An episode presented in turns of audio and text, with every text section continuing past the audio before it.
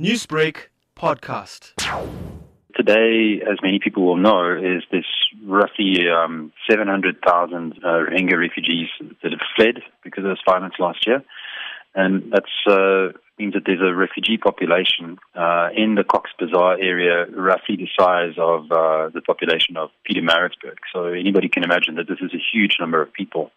So for the last year, all these people have been living in very poor conditions, bamboo and plastic shelters, and this is definitely not a, a good or a safe space to try and raise your family and put your life back together after having fled uh, the massive levels of violence that we saw. So Doctors Without Borders operates five hospitals in the camp itself.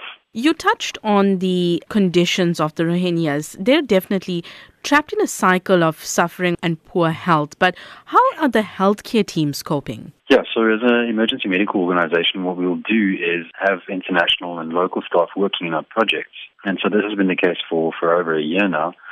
But I think of particular concern is the, the level of violence that people had um, survived and the psychological impact of that.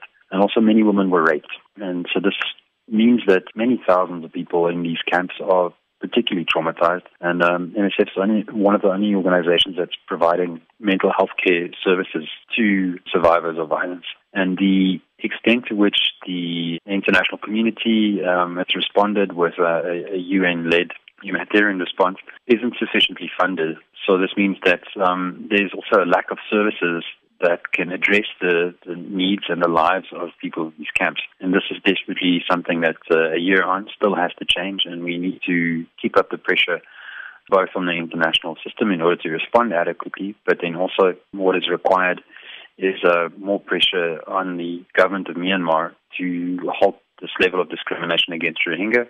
In saying that, do you believe that Myanmar government are failing to show the necessary leadership in actually looking for a longer term solution and responding to the situation faced by the Rohingyas? What the Rohingya need is definitely a durable longer term solution. This needs to change. So if that means more pressure needs to be exerted on the, the government of Myanmar uh, in order to do that, then that is definitely something that should occur. MSF is doing a lot to actually go out to the people of Rohingya and help them in the plight that they are currently facing. What is needed to continue this? During the last year or so, we've um, conducted over 650,000 patient consultations and admitted 13,000 patients to the facilities we run. And in order to do this, we rely on the support of individual donors from around the world and also here in South Africa. So if listeners want to support our work, the best way to do that is just to SMS the word join, that's J-O-I-N, to 42110.